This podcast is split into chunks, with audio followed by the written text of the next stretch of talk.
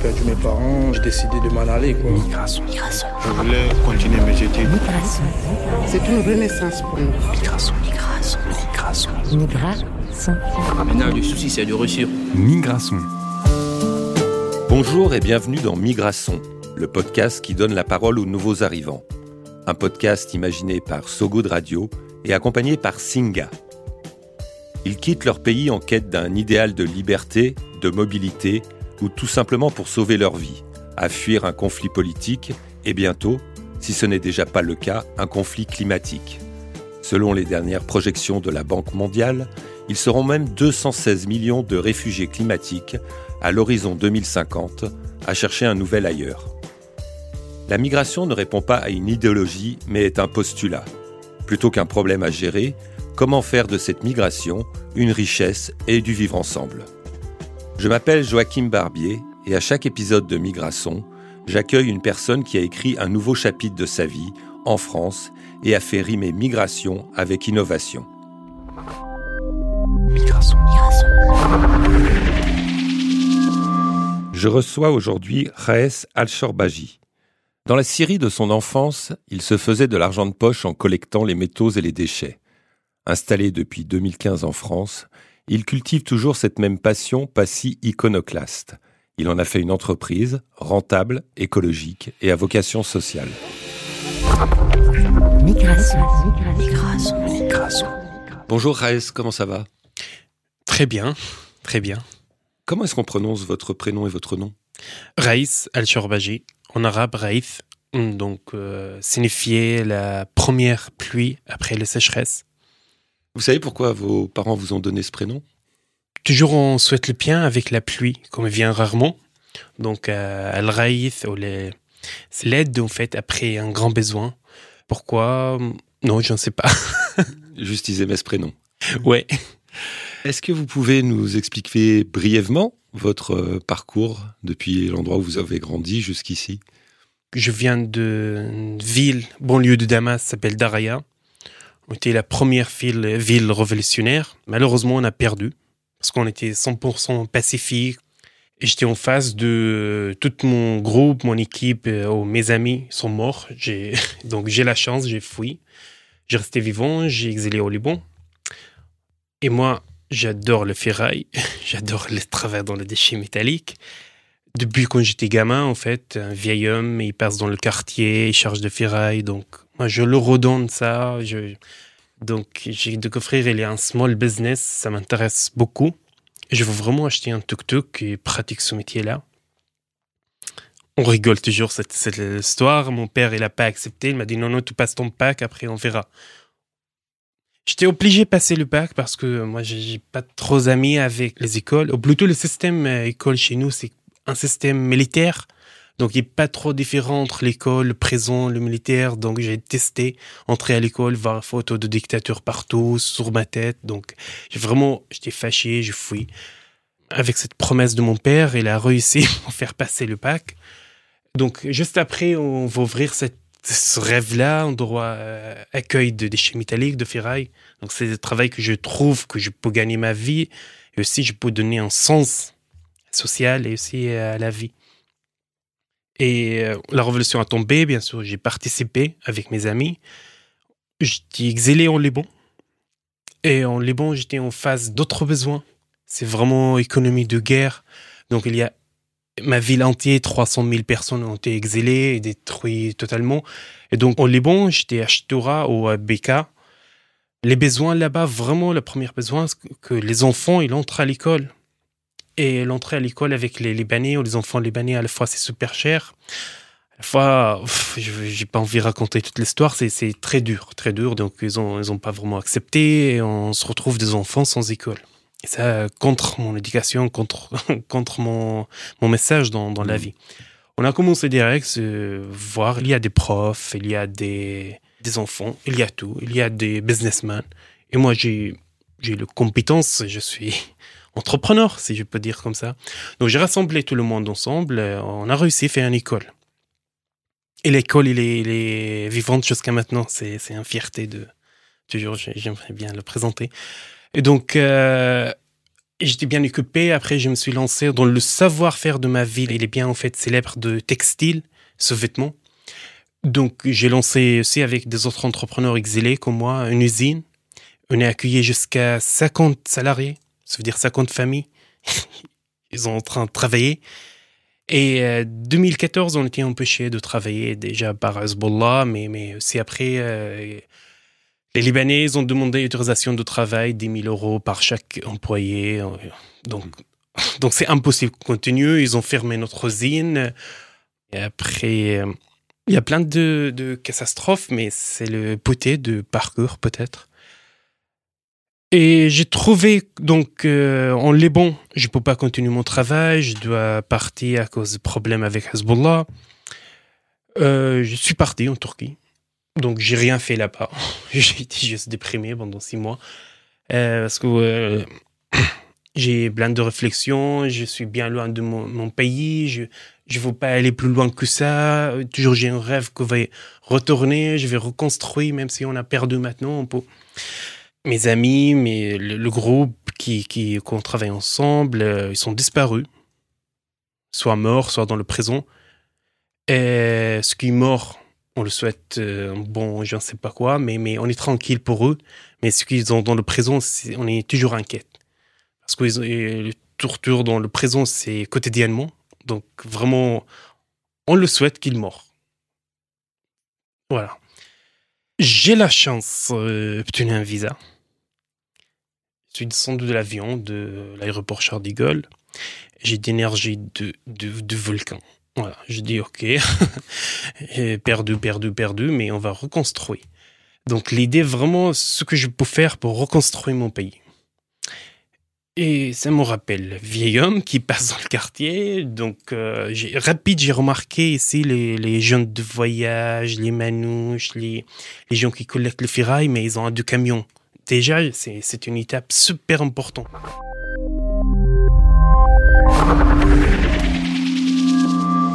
Donc tu arrives en France Voilà. et, et tu te dis, c'est un pays où euh, la, la récolte et le recyclage des métaux, je peux en faire un métier. C'est ça. Oui, oui. Rapidement, aussitôt que tu arrives, ou c'est au bout de quelques semaines, quelques mois?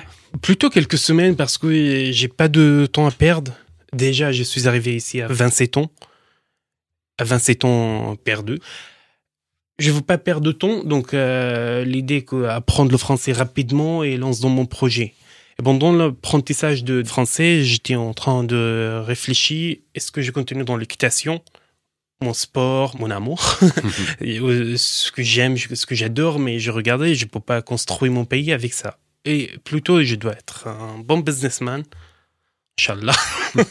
Croise le doigt. Et donc, euh, pour avoir un bon projet, pour après retourner mon pays d'origine, euh, soit avec, soit travailler, juste ouvrir des choses, participer, construire mon pays. Où toujours, je ne perds pas l'espoir que le dictateur il va disparaître un jour. C'était mon choix, le recyclage. Je veux travailler dans le recyclage des déchets métalliques. Parce qu'à la fois, il y a pas mal de travail, et on peut gagner pas mal d'argent. Et aussi, le plus important, qu'il y a des motifs toujours. Chaque kilo qu'on collecte de déchets, on donne un sens de, de la planète, un sens de la vie. Donc ça, ça me plaît beaucoup, beaucoup. Il n'y a pas beaucoup de travail, on peut gagner les deux ensemble. Ce qu'on dit en France, avoir le peur et le peur. Avoir, avoir le beurre et l'argent du beurre. Exactement, voilà, c'est ça. c'est ça. Je me suis arrêté sur Porte Clignancourt, pas loin d'ici, sur ma moto. J'ai attendu un camion qui passe, un camion qui a le ferraille, parce que j'ai passé deux heures dans la ville, je l'ai pas trouvé. Voilà, le premier camion, il passe, je suis sur ma moto, il a fouillé, il a pensé que je suis policier. Oh. J'ai pas réussi à le trapper, donc la deuxième il était un peu plus prodon, et en plus, il comprend un peu le français. Je suis, je dis bonjour, il m'a dit bonjour, je dis est-ce qu'on peut parler? Il m'a dit non, non, je suis occupé. mais occupé de quoi Donc, c'est pas grave, il a passé, mais je le suis. Je suis. euh, Et en fait, il habite à Bidonville, Saint-Denis. Je suis entré avec, je dis bonjour, euh, est-ce qu'on peut parler? Qu'est-ce que vous faites ici? Qu'est-ce que vous travaillez? C'est pas très simple communication avec eux parce que moi je parle pas le français ni eux non plus. Donc, personne ne parle le français. Et tu ne parles pas romani Il ne parle pas romani, il ne parle pas l'arabe. Euh, vraiment, c'était, très drôle, mais, mais on a réussi à se comprendre. Et il m'a dit clairement qu'il cherche le, le ferraille. C'est très bien déjà, mais j'ai besoin d'entendre ça de, de lui-même. Je dis, OK, tu cherches le ferraille, donc tu viens assez tard, c'est, presque 9 heures le soir. Si je te donne des adresses de ferraille où il y a les ferrailles, le marceau, les aciers, tout ça, est-ce que tu es prêt à le chercher? Moi, dans ma tête, c'est le vieil homme, l'image du vieil homme. Donc, euh, je veux vraiment grouper ça, faire, faire des choses correctes avec. Il m'a dit oui, oui, bien sûr, c'est gratuit. Je dis bien sûr, c'est gratuit, t'inquiète pas. Quand tu viens de ma part, il te donne un ferraille gratuit. Donc, euh, la première partie est bon. La deuxième partie où il y a le vrai challenge, convaincre les entreprises, ils me donnent leur ferraille. Vous voyez, nous, on présente un service rapide, facile, simple, gratuit. Rapide, simple gratuit. Donc, on dit à toutes les entreprises, donc si vous avez des déchets métalliques à jeter, appelez-moi.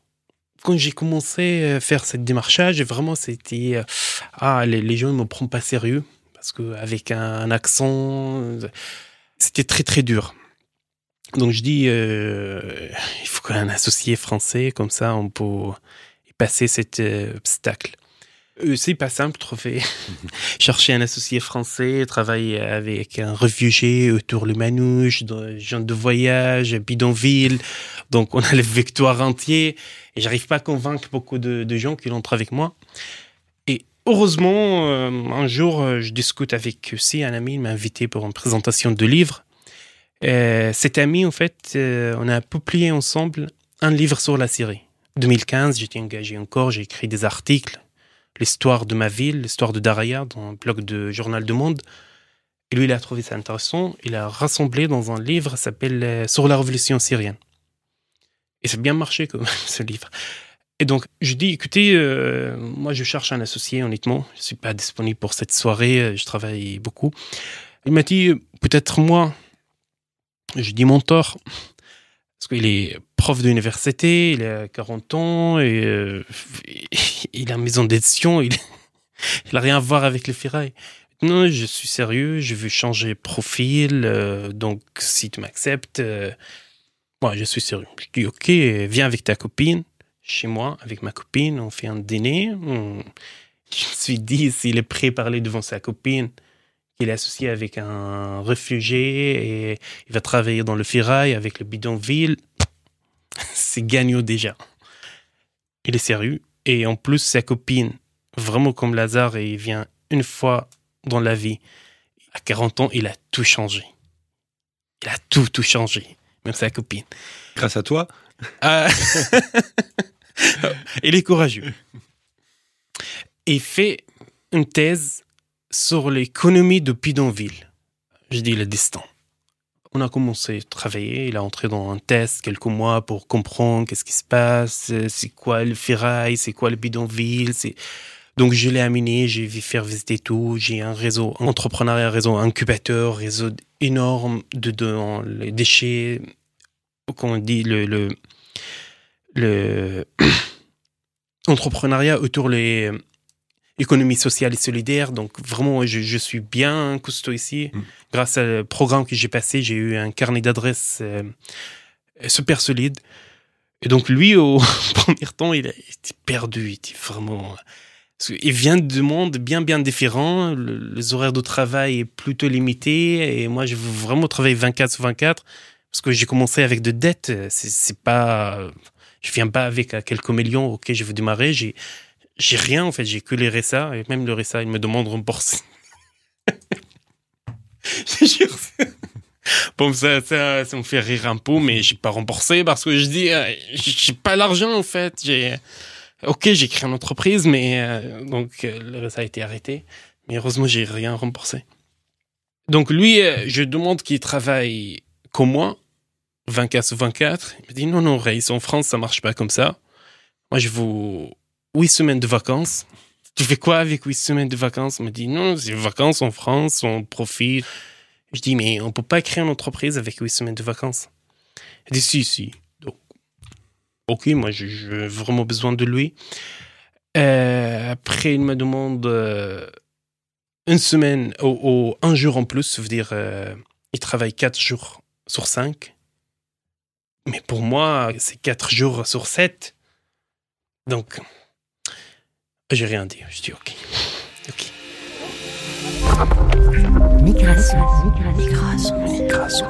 Donc, juste pour résumer, là, tu as, tu as donc tu as monté cette, euh, cette application, Hmm. Kaukab. Euh, tu récupères les déchets métalliques. Exactement. Tu donnes de l'activité euh, professionnelle et des revenus à des gens qui en ont très besoin, Très très loin de travail, oui. très très loin du travail. Et euh, derrière, il y a un gain écologique. Il n'y a que des dimensions euh, gagnantes. Ouais, boucler le boucle, mais, mais pour tout boucler, j'aimerais bien entrer aussi dans le service des encombrants. Parce que maintenant, la ville, il paye environ 500 euros Mhm. par tonne collectée par la mairie ou les, les- ceux qui gagnent l'appel d'offres. Et nous, on intervient à, à- à moitié de ces déchets-là et on intervient gratuit. Donc, on va diminuer le, le de déchets. J'espère bien, c'est mon projet à venir, vraiment le projet que ce que je vois à long terme, accompagner les bidonvilles en France qui se présentent des milliers et des milliers de personnes, des milliers et des milliers de camions.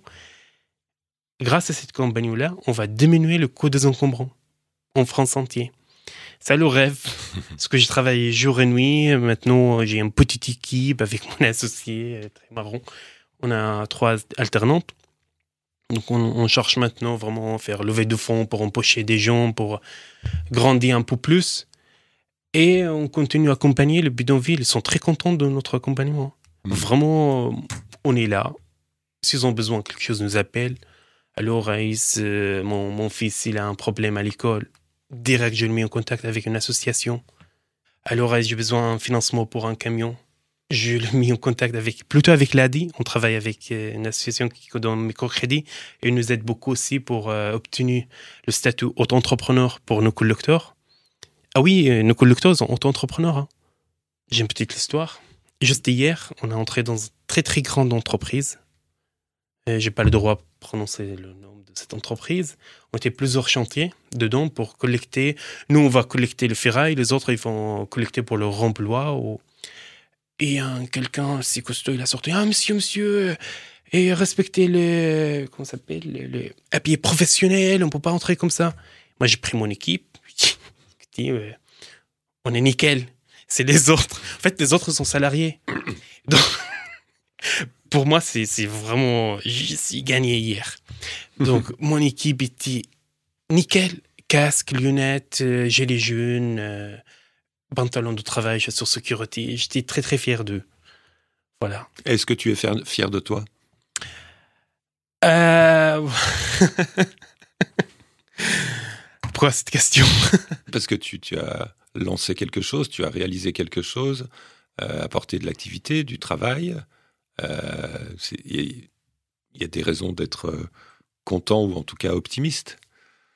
Euh, Je suis toujours optimiste en fait, mais fier de moi. euh, Bon, je pense qu'on quand je quand je réussis, je serai fier de moi. Ou Euh, je dois construire mon pays d'origine, que je sois vraiment fier de moi-même. Mais maintenant, je suis en route. Mais, je suis en route. je ne vais pas arrêter.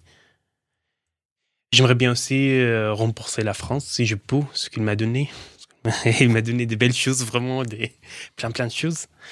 Euh, j'ai rencontré ma copine ici, j'ai un enfant, donc euh, j'ai eu plein plein des aides. Il y a des familles m'accueillaient quand je suis arrivé. Pour ça, j'ai accéléré un peu avec mon, mon apprendre de français. Pour revenir à cette euh, âme d'entrepreneur, qu'est-ce qui t'intéresse? C'est de comprendre les choses, les processus, c'est de produire quelque chose? Qu'est-ce qui t'anime? Ce qui m'intéresse, en fait, euh, laisse un trace, laisse un, comment s'appelle, tampon. euh, la vie est bien courte. Et pour moi, il faut que quelque chose et donne des choses, en fait. J'aime pas trop appre- euh, prendre, prendre, mais j'aime bien donner des choses. Donc, si je réussis dans des contrats de travail pour les gens, je serai content. Et si je réussis à économiser le CO2, même un petit, petit peu, je serais très, très content.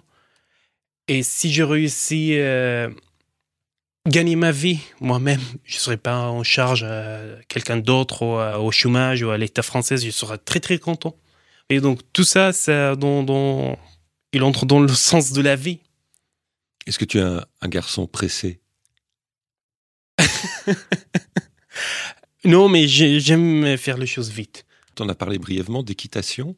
Est-ce que tu as pensé un moment, euh, en arrivant ici, à te dire ben, je vais peut-être essayer d'en faire aussi un métier La seule chose qui me calme dans la vie, c'est caresser un cheval.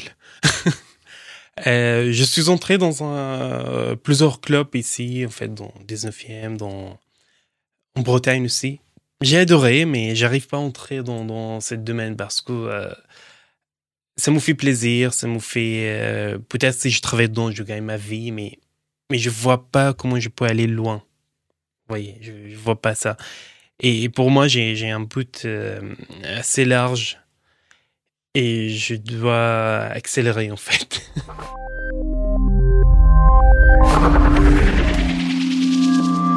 Qu'est-ce qui t'énerve en France? Le RTT. Quand j'ai paternité, euh, faire le pont. Comme mon AC m'a dit faire le pont, je dis tu sais le faire? Moi, je pensais il va construire un pont, faire quelque chose. Il dit non, non, je viens pas demain. Je dis ok, tu sais bien le faire. Et maintenant, si on parle sérieusement, ici, l'entreprise est réussie, je pense, grâce à la cadre. Il y a deux cadres, il y a des choses vraiment bien précises. On peut, on peut compter sur, sur long terme. On travaille pas assez en France. Ouf, je travaille beaucoup, euh, mais il y, a, il y a de rythme, il y a de rythme. Voyez, moi, moi ce, que je vois, ça, je peux pas dire on travaille pas assez parce que la Roselta, il montre que les entreprises qui ont des, des centaines ou 200, 200, ils ont une longue vie, ils ne viennent pas de rien en fait. Oui, et ça le, le système que j'ai bien appris, le différent par rapport en série. En série, en fait, euh, on achète les machines, on empoche les gens, on achète les chaises, allez, on commence, après on fait quelques travaux administratifs. Et non, non, ici, on achète un imprimante, on passe quelques mois à faire le travail administratif. Après, je me rappelle quand je dis à ma famille, j'ai j'ai créé une entreprise, ils croient pas en fait ils pensent que j'ai 50 salariés, j'ai deux usines. Je dis non, non, j'ai acheté une imprimante, j'ai déposé le statut.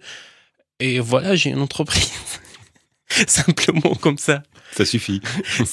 Ouais, j'ai une entreprise, mais. Ils imaginaient que tu avais un, un, entrepôt avec 50 personnes qui travaillaient. Oui, tout à fait, tout à fait. Et c'est le code est bien, bien différent, en fait. Euh, pour comprendre tout ça, vraiment, j'ai fait, j'ai fait beaucoup d'efforts. Hmm. Mm. Et je dis pas, j'ai tout compris, hein. Mais. Nous non plus. voilà. Et à l'opposé, qu'est-ce qui t'amuse ou qu'est-ce qui te plaît? La liberté. C'est drôle, ce que j'ai vécu ici, ce que je vivre ici, c'est notre slogan, c'est notre euh, révolution en série. En fait, on a fait une révolution pour les gens écrits des journaux sans avoir contrôle par le mukhabarat ou service secret. Écrit des livres sans avoir autorisation de 17 sections de, de service secret. Et si euh, on entre à l'école sans un seul coupe de cheveux pour tout le monde. Vous voyez? En fait, il y, a, il y a la liberté, même, il y a, j'ai compris mon associé, je, je lui dis bonjour d'ici parce que j'ai, il est pas trop content, il, a des opinions un peu différents. Mais j'ai dit, c'est, c'est notre rêve, en fait. On a fait une révolution en Syrie pour avoir le minimum qui, existe là. Et pour ça, en fait, vraiment, je suis content. Je dis, euh, je vois les Français, en fait, mais nos salariés ou mes, mes copains ou les gens ils sont pas très contents. Moi, je, première chose, je dis profitez d'abord. Vraiment profitez ce que vous avez. Et après, ok, on est d'accord. Mais, mais c'est énorme, en fait. On n'imagine pas. Déjà, mon fils à la crèche, en fait, je l'ai amené chaque jour. Je vois pas le photo de président partout. Et chez nous, en fait, c'est pas possible la photo de dictateur partout, partout, en fait. Le, tous les par exemple, un statut pour euh, apprendre le Coran, statut pour apprendre la musique, un statut pour euh, apprendre le sport, tout s'appelle Al-Assad. tout. Et, et, vraiment, moi, j'en ai marre de ce système-là. Avant, euh, j'étais pas trop à l'écoute. Je parle beaucoup. Maintenant, quand les autres y parlent, je sais c'est difficile pour moi à écouter, mais, mais je me. Ok. Il faut que j'écoute. J'ai appris, en fait. J'ai appris plein de choses. Voilà. Dernière question. euh, comment tu imagines euh, Kaukap dans 5 ans? Ah, j'adore cette question. Euh, partout en France, vraiment, j'aimerais bien euh, les gens, quand ils ont des déchets, la première chose ils pensent, ok, Kaukab. Vous voyez, moi, ce que je vois toujours, qu'il y a en fait, les déchets, il a de valeur. Moi, je vois le déchet comme, comme l'argent, il a de valeur, mais il faut qu'on trouve un système pour qu'on gagne avec les déchets. Et donc, euh, mon application, il est gratuit et il va rester toujours gratuit et j'aimerais bien intégrer d'autres types de déchets, comme les épaves. Maintenant, on est en train de le faire à test, on collecte les épaves gratuites, l'huile alimentaire, on est en train de tester le carton aussi, si on peut collecter le carton gratuit. Donc, si on arrivait vraiment à trouver un, système intelligent et ciblé, direct, et aussi les, les, citoyens, les gens, ils nous donnent, euh, comment on dit, euh, fait un peu d'effort pour le tri et on peut collecter les majorités de déchets gratuits. Et la révolution, ce sera si on peut rémunérer les gens grâce à leurs déchets. De quoi aurais-tu besoin pour euh, atteindre ces objectifs? Est-ce que tu as besoin de volonté politique? Est-ce que tu as besoin de réseau? Qu'est-ce qui pourrait débloquer tout ça? J'en ai besoin de déchets. Honnêtement, si tout le monde ait mis leurs déchets dans Kaukab, euh, voilà, c'est le premier besoin. Et après, s'il y a un petit aide politique, mais, euh, mais plutôt pour aider les Syriens, revient en Syrie, ce sera pas mal. Voilà. Ça veut dire dégager un dictateur. Merci RS.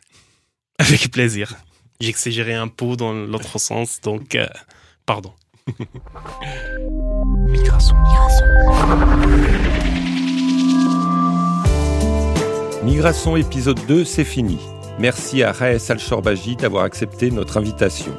L'épisode est d'ores et déjà disponible en réécoute sur sogoodradio.fr ainsi que sur toutes les plateformes de stream audio. Ciao, à bientôt. Migration. Migration. Migration.